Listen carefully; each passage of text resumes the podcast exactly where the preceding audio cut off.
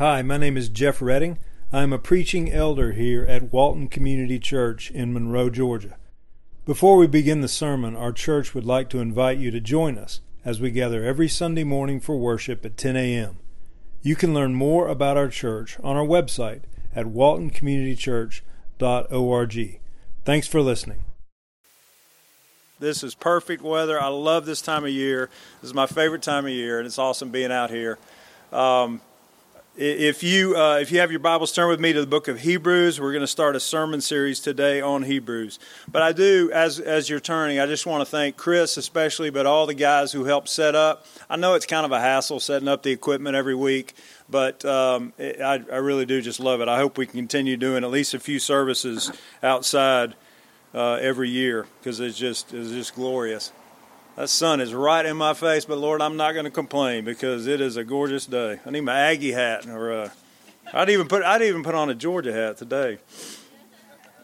All right, Book of Hebrews. So we're going to begin a sermon series going through the Book of Hebrews. This is going to take quite some time. It's a pretty long book, uh, so I'm anticipating that the series will go well into next year, probably into summer, maybe even fall next year, just with my with my preaching schedule. Um, but what I want to do today is give you an overview of the book of Hebrews. In my view, Hebrews is one of the most important books in the New Testament. Uh, from Hebrews, we learn so much about Jesus that we actually don't learn in any other place. We learn more about his sacrifice on the cross. We learn about Jesus' role as our faithful high priest. So we learn about Jesus' work. We also learn about who he is. Theologians call this a study of the person of Christ. So we learn from Hebrews a lot about the person and work of our Lord Jesus Christ. But from my perspective, in my view, it looks like Hebrews really is a neglected book. I just have not heard a lot of sermons going through Hebrews. So, um, and I was thinking about why that is. I think Hebrews is probably neglected quite a bit because of its reliance on the Old Testament. And you'll see this very quickly if you read through Hebrews. It is a lot of passages on the Old Testament. And a lot of us Christians are not that familiar with the Old Testament, so I think it can be kind of a neglected book of the Scripture. So next week we'll actually start with verse with chapter one, verse one, and we'll do a verse by verse study through the book. Um, this morning, what I'd like to do is just provide an overview of the entire book of Hebrews. And what I'm going to try to do is reiterate some of these points as we go through the sermon series. So, I want us to start thinking about the question. We look at the book of Hebrews. The first question I want us to think about is who wrote Hebrews and when? Anytime you're studying a book of the Bible, I find it really helpful to figure out who wrote the book and when it was written. Those are good questions to ask. It turns out with the book of Hebrews, we don't know who wrote the book of Hebrews. It, it really is a mystery to us. Um, unlike most of the books in the New Testament, most of the books in the New Testament, it's clear who the author is. But in Hebrews, there's no clear indication about who wrote it. Many have claimed that Paul was the author, and, and many Christians have believed that Paul wrote Hebrews. Maybe he did. In my own view, I don't think Paul wrote Hebrews. I'm going to give you some reasons why. I don't think Paul wrote Hebrews for a number of reasons. First, in all the other books, in all the other letters that Paul wrote, he begins by citing his name as the author and his and the fact that he is an apostle. So if you're look if you're in Hebrews, if you'll hold your place in Hebrews, and you turn left a little bit, just a few pages, and you go to the book of Philemon. Look at look at Philemon. Philemon is a very short little letter. Look at the first verse of the, the of the letter to from to Philemon. Look what look what it says. The very first word, at least in the ESV, says Paul. It says Paul, a prisoner for Christ Jesus. If you keep going to the left a little bit, if you go to Titus, Look at Titus. Go to the left a little bit more, and you'll see Titus. If you go to Titus 1 1, and this is typical of, of Paul's letters, look again at the first word. It says Paul. Paul is servant of God and an apostle of Jesus Christ. So when Paul would write a letter, he would identify himself early on. That's the way they wrote letters back then. They would identify themselves very early on in the letter. But if you go back to Hebrews, look at verse in Hebrews 1 1. Look at the introduction, the very first words to Hebrews 1 1. It says, Long ago, At many times and many ways, God spoke to our fathers by the prophets. There's no introduction from Paul. There's no indi- in fact, there's no indication in the entire letter that Paul wrote the, the letter to the Hebrews. Also, I'm not a Greek scholar by any stretch of the imagination, but Greek scholars tell us that the grammar in the book of Hebrews is very different from Paul's letters. Hebrews is, I, I just learned this recently, Hebrews is a very sophisticated form of Greek. If you go through the, the New Testament books, Luke and Acts, written by Luke, are very high level grammar of Greek. Hebrews is right up there with them. So, those three books of the New Testament are this high level of Greek. Paul's Greek was more of a common Greek, and then you have John and Peter, which are more of a low level grammar of Greek. Okay? So, it just doesn't seem like Paul wrote Hebrews. And also, if you just read through Hebrews, to me, it just doesn't sound like Paul's writings. Um, I also don't think Paul wrote Hebrews for another reason. If you're holding, if you're holding your place in Hebrews, this is Galatians 1 1 you don't have to look at it. But again, Paul says in Galatians 1 1, he introduces himself as an apostle. But listen to Galatians 1, verses 11 and 12. Listen to what Paul says in Galatians. He says, For I would have you know, brothers, that the gospel that was preached by me is not man's gospel. Paul says this in Galatians 1:12. He says, "For I did not receive it, I did not receive the gospel from any man, nor was I taught it, but I received it through a revelation of Jesus Christ. So Paul says, I didn't receive the gospel from any human being. I received it directly from Jesus Christ. Okay? So now look at Hebrews 2. Look at Hebrews 2, verse 3. Hebrews chapter 2, verse 3. And look what the author of Hebrews says. Hebrews 2, verse 3. He says, how shall we escape if we neglect such a great salvation? And then this is what he says about the gospel. He says, It was declared at first by the Lord, and it was attested to us by those who heard. So the author of Hebrews says that the gospel was attested to, it was verified, it was given to us by those who heard, by somebody else. Okay? So he says, I did not, we didn't, I didn't receive it from the Lord Jesus. He said, I received it from other men. So I can't imagine Paul ever saying that he received his knowledge of the gospel from other people, which is what the writer to the Hebrews says. Again, Paul stressed that he received the gospel directly from the Lord Jesus. He didn't depend on others for it. And I can't imagine Paul changing his statement, as the author of Hebrews says, and say that he, he received the gospel secondhand. Okay? So that's another reason why I don't think Paul wrote Hebrews. The early church fathers were not in agreement about who wrote Hebrews. Some thought Paul wrote it, others were not so sure. The, this is interesting. The first citation to Hebrews outside of the New Testament is from the letter of Clement in 95 AD. And it looks like Clement did not know who wrote Hebrews. Clement talks about Paul writing 1 Corinthians, but he doesn't mention an author of, to, of the Hebrews. Origen, who lived from about 185 to 250, said uh, in a famous statement, he said that the theology of Hebrews, or the thoughts of Hebrews, were Paul's, but the Greek grammar was not Paul's. And then there's another statement from Tertullian, who lived from about 150 AD to 220 AD. He says, Tertullian says, that Barnabas wrote Hebrews, and he seems to indicate that everyone knew that. So the bottom line is, we really don't know who wrote Hebrews. That's what I'm trying to tell you. But the but the one clue at the very end of Hebrews though is Hebrews 13:23. The author mentions Timothy. He says this, "You should know that our brother Timothy has been released." So this indicates that whoever the author was, he was a friend of Timothy, and Timothy was a close friend of Paul. So it looks like the author of Hebrews is within Paul's close circle of friends. Maybe this was Apollos, maybe it was Barnabas. Again, we just don't know. So the Holy Spirit does not want us to know the author of the book of Hebrews. But that should not that should not make us doubt the legitimacy of the book. Even if an apostle did not write Hebrews, it's clear that the early church believed that the writer was supported by apostolic authority, by authority from an apostle when he wrote it. So, as I said, the theology is consistent with Paul's theology, and really the book is an amazing book. I'm looking so forward to getting into it as we go through it in these coming weeks. The early church considered Hebrews to be God's Word, and we should not doubt that. As far as when it was written, I think it's clear that Hebrews was written before 70 AD. And why do I say that? Because the destruction of Jerusalem and the destruction of the temple in Jerusalem occurred in 70 AD.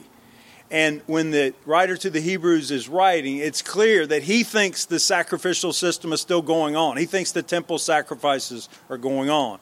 And if he had if the temple in Jerusalem had been destroyed when the author of Hebrews is writing, he would have clearly talked about that.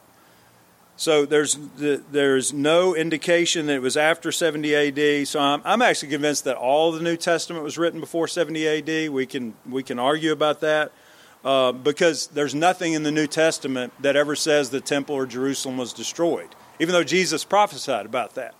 So I think that the entire New Testament was written before 70 AD. But anyway, I think Hebrews was probably written in the 60s, and that's important and I, and I would say to our non Christian friends to begin thinking about the dating of the book of Hebrews.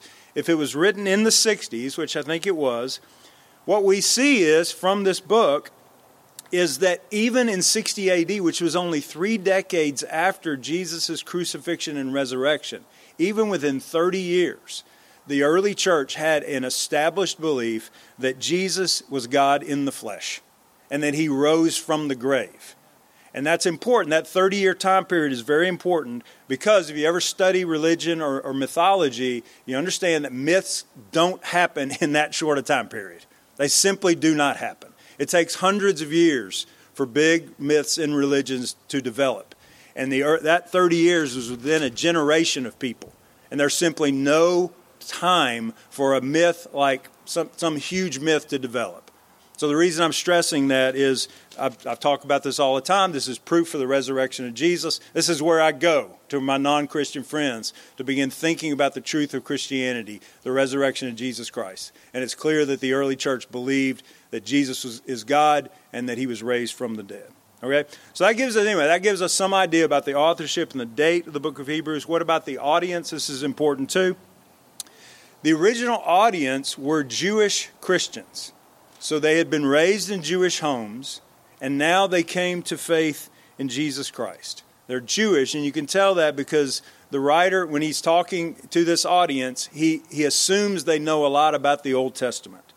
So these, these hearers were, were Jewish people who came to believe that Jesus is the Messiah. Also, these Jewish Christians who were the original recipients of the book were in a community that was hostile to Christianity. They had suffered persecution for their faith in Jesus. And this group, and you can tell as you go through the book, this group of Jewish Christians were growing tired of the ongoing opposition that they were experiencing from their fellow Jews, from the Jewish community. People around them were telling them to go back to the temple. They were mocking them for being Christians. They were telling them to go back to the temple sacrifices. And so there's this trial that they're experiencing. They were suffering because of this. Pastor Daniel last week preached on temptations and trials. Well, it's clear that these Jewish Christians were, experience, were experiencing temptations and trials because they were tempted to turn their backs on Jesus. They were being tempted to turn their backs on the church and, and to return to the temple sacrifices, to the Jewish sacrificial system. And you can see in the book, too, they had suffered loss of property for the sake of the gospel. They'd been suffering for the sake of the gospel. Apparently, at this time, the most violent forms of persecution had passed. But now, think about this for us, too. Think about in certain places in America. At this time, these Christians were experiencing ongoing contempt in their culture. They were experiencing ongoing contempt in their culture from their Jewish family and friends. They were being ostracized and left out because of their faith in Christ and because of their commitment to the church. And apparently, some Jews who had made a commitment to Jesus had left the church, they had left Christ, and they had gone back to their former Judaism and to the sacrificial system and to the temple. And that's why I think the context here, that's why I think that, that studying Hebrews is so timely for us. Because in our day, more and more Christians are experiencing persecution and mocking for their faith in Jesus Christ. Just like these Jewish Christians from the first century.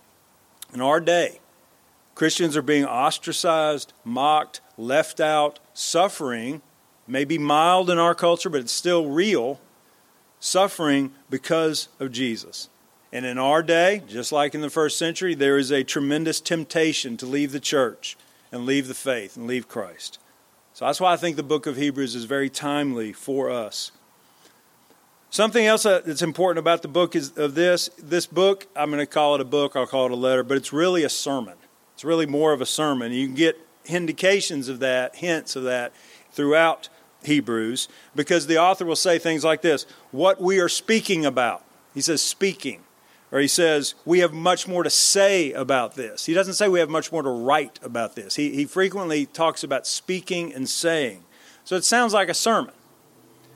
Also, in, in Hebrew, the very end of Hebrews 13 22, the author calls the book of Hebrews a word of exhortation or a word of encouragement. That same phrase, word of exhortation, is used in other places in the New Testament to describe a sermon, like in Acts 13 15.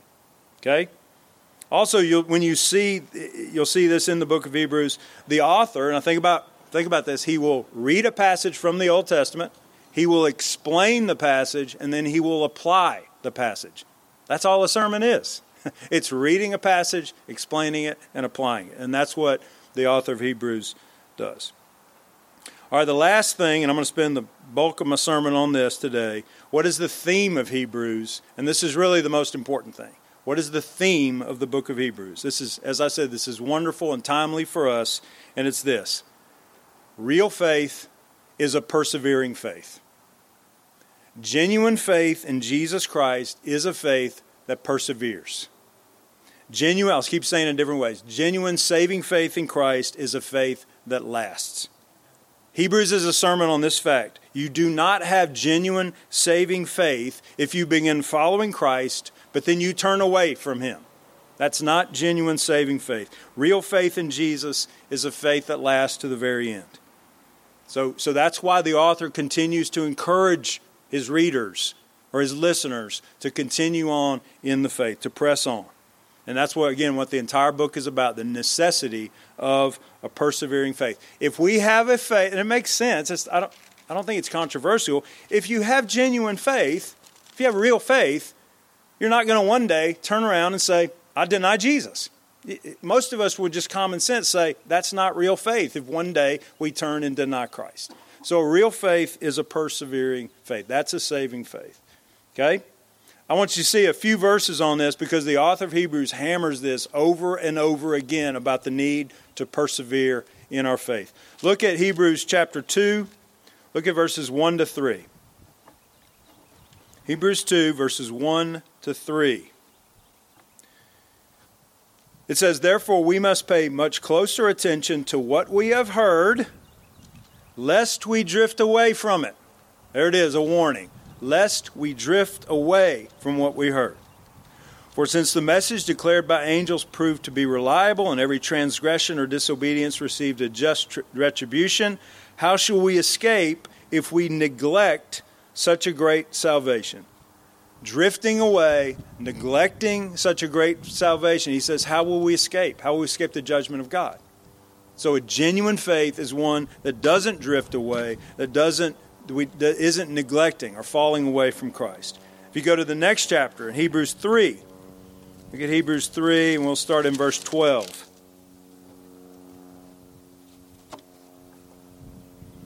Hebrews 3:12 says, "Take care, brothers, lest there be in any of you an evil, unbelieving heart." What's an evil, unbelieving heart? He explains it. Says, "Leading you to fall away from the living God." A falling away, a drifting away is the sign of an unbelieving heart. That's what he's saying. Verse 13, but exhort one another every day as long as it is called today, that none of you may be hardened by the deceitfulness of sin. For we have come to share in Christ. How will we know that we've truly come to share in Christ? That we have genuine faith in Jesus Christ? We're in union with Him? How do we know? He says, if indeed we hold our original confidence firm to the end. So the author of Hebrews over and over again is saying a genuine faith, a, a, genuine trust in Jesus, showing union with Him, that is one that lasts to the end. Not falling away from the living God. That's the sign of an unbelieving heart. Okay? Now, I know this may bring, up a lot of questions, and we're going to wrestle through them. I'm going to talk about that in a little bit. But just think, think about this. Again, it makes total sense to me that true faith is one that continues on. Look at Hebrews 6. Hebrews 6, look at verses 11 and 12. Hebrews 6.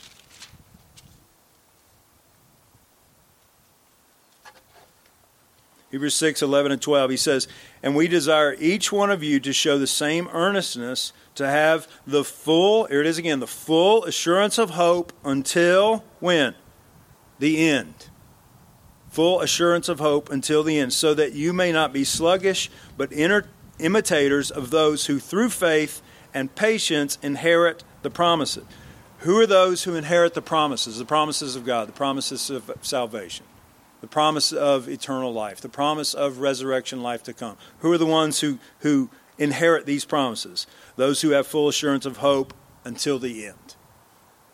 So, over and over again, the preacher in Hebrews is telling us this that true saving faith in Jesus is a faith that perseveres to the end. And that's why Hebrews includes this famous, you know, hall of faith. If you've ever read through Hebrews, this hall of faith, when it talks about these heroes of the faith. And they what was what was the point of talking about these heroes of the faith? That they persevered to the end. That's the point of it. So that the the book of Hebrews provides this wonderful description of what true saving faith looks like. The book of Hebrews also contains many scary warnings about falling away. A lot of people don't like these, and they're difficult to wrestle with, and we'll wrestle through them as we get to it. But this is Hebrews 6, verses 4 to 6. This is, in my view, one of the most frightening passages in Scripture. It says this this is Hebrews 6, 4 to 6. For it is impossible, in the case of those who have once been enlightened, who have tasted the heavenly gift, and who have shared in the Holy Spirit, and have tasted the goodness of the Word of God and the powers of the age to come, and there it is, and then have fallen away to restore them again to repentance, since they are crucifying once again the Son of God to their own harm and holding him up to contempt. In the weeks to come, we'll wrestle with what these warnings mean. But what it's clear is that the preacher of Hebrews is often given these sober warnings about Christ. So here, here he says, them falling away. People who have, have gotten real close. He knows the word salvation. We'll talk about that. He doesn't use the word salvation, but they've gotten real close to, to God. They've got, tasted the heavenly gift. They've shared in the Holy Spirit in some way, tasted the goodness of the Word of God, and then fallen away. And he says, What are they doing? They're crucifying once again the Son of God, and they're holding him up to contempt. Holding Jesus up to contempt is a sign that you don't have saving faith. Okay? So again, we'll wrestle with these. But he, Hebrews, here's the thing Hebrews does not say, you know, if you turn your back on Jesus, it's no big deal. That's not what the author of Hebrews says. The preacher in Hebrews consistently says you must hold fast to Jesus. Your faith must persevere until the end. So, Hebrews provides these words of exhortation as well as warnings, and he keeps saying you must hold fast to Jesus. If we don't cling to Jesus to the very end, then our faith isn't real. It's not genuine. Again, true faith is one that holds fast to Christ our entire life. Now, I know this brings up a lot of questions. What, what about this person that we knew that used to be so active in the church and gave all these indications of faith and they've fallen away? Or what about myself? A person may say, when I was younger, I thought I was saved, but I drifted away and I came back. Was I saved back then? They're good questions, and we'll try to wrestle with these. But one thing I do want to stress is this the Bible does not, and we talked about this actually uh, with the Harrisons before this morning. The Bible does not say that you have to know the exact moment when you became a Christian. I did. I had a dramatic conversion experience. I wasn't raised in the church. But for many people who are raised in the church, they don't know the exact moment when they're born again. You know what? The Bible doesn't say you have to know the exact moment. The Bible never says that.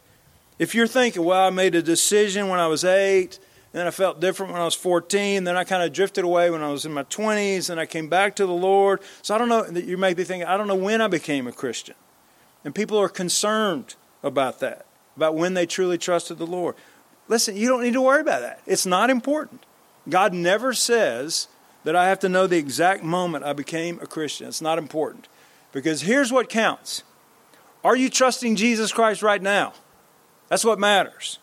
Are you holding fast to Jesus right now? Are you living for Him right now? That's what matters. Do you have genuine faith? Are you living that out for Christ now? And if you have, here's the good news. If you have genuine faith, you will persevere to the end. You will. You will cling to Jesus, and in the same way, he, what we sing, He will hold you fast. He will hold you. This is what Jesus says in John 10 27 to 28. Jesus says, My sheep hear my voice, and I know them, and they follow me. And he says this I give them eternal life, and they will never perish, and no one will snatch them out of my hand. I pray that you'd hear that this morning. Jesus says, You belong to him, you hear his voice. No one will snatch you out of his hand. If you have real faith in Christ, your faith will last. Okay? But that's the theme of, of Hebrews. A real faith is a persevering faith. Another theme that goes right along with persevering faith is this that Jesus Christ is the only way to be right with God. Jesus Christ is God Himself, and we'll see that next week when we look at the very first verses of Hebrews. So, from the very beginning, the author of Hebrews says Jesus is God.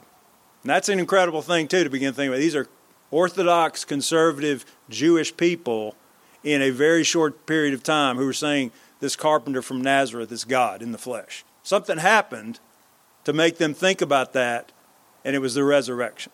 Because when someone rises from the dead and they ascend into heaven, you believe what they say. And that's what happened with these Jewish Christians.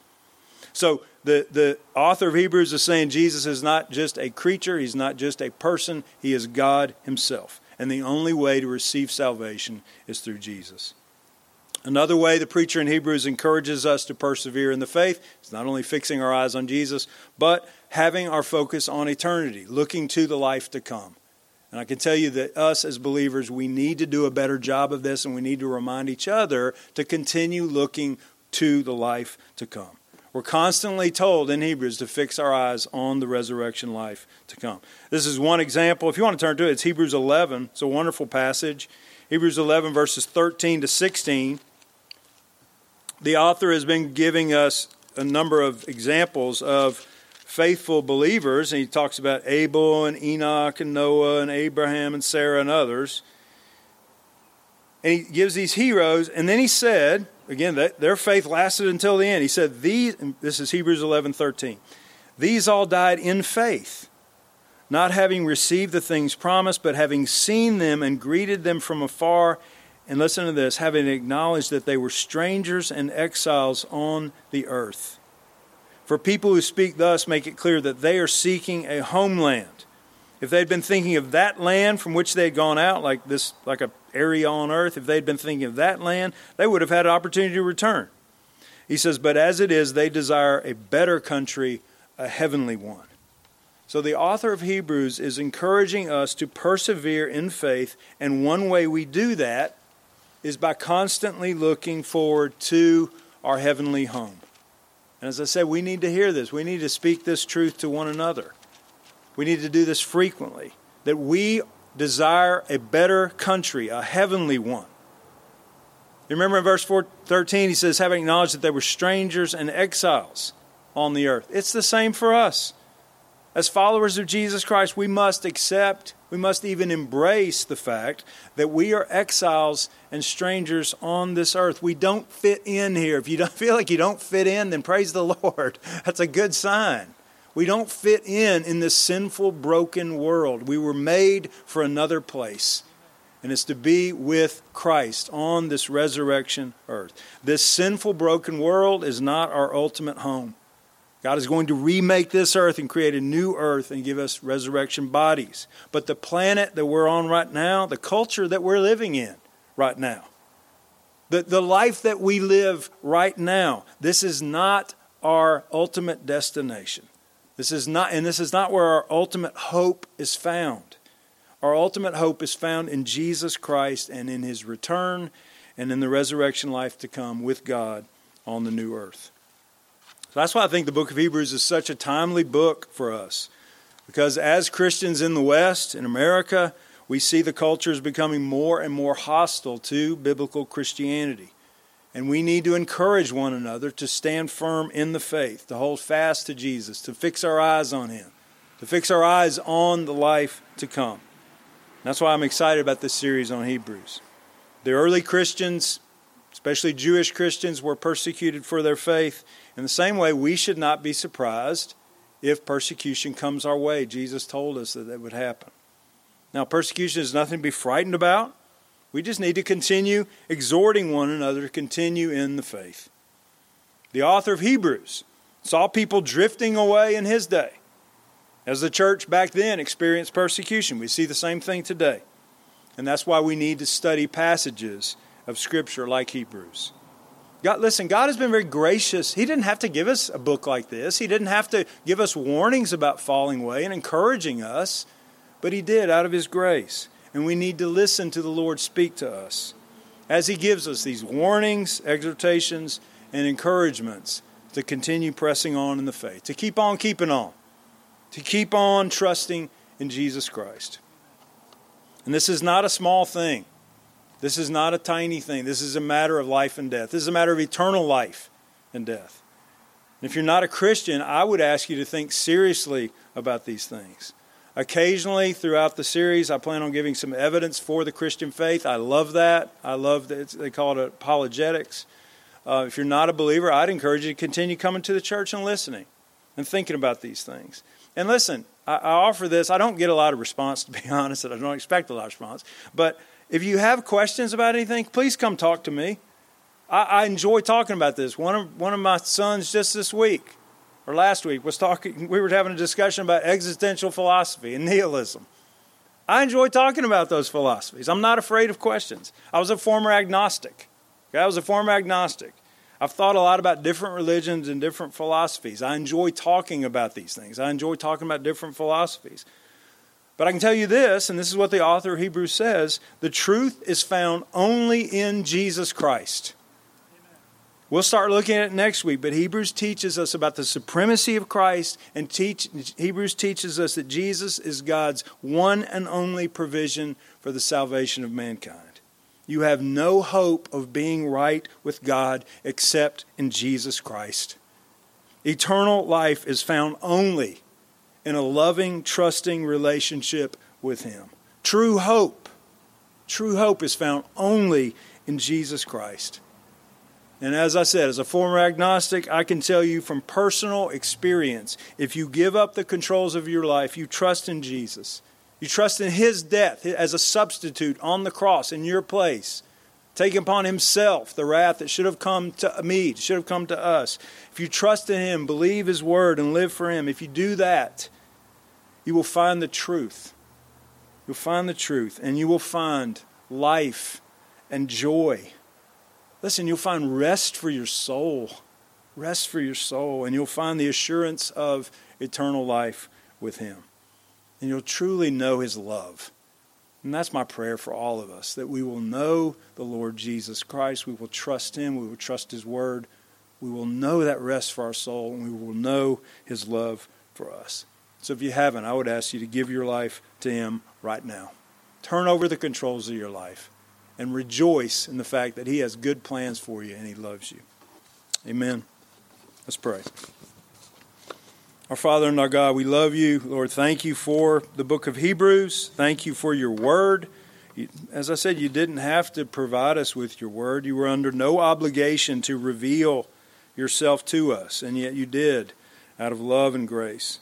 And so I pray that we would be people who are more thankful for your word, the fact that you've spoken to us, and as we'll see next week in, in your word, Hebrews, that you have ultimately spoken to us. In the past, you did it through prophets, and now you speak to us through your Son, the Lord Jesus.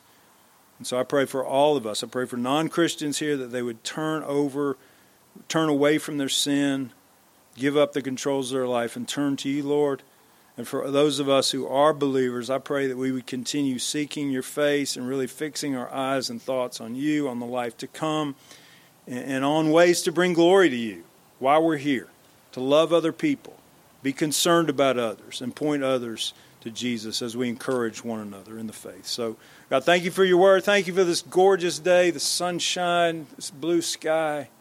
You're so gracious to us, Lord, even in the weather, and we're so we're so so thankful and we love you. Thank you for this day. And we pray this in Jesus' name. Amen.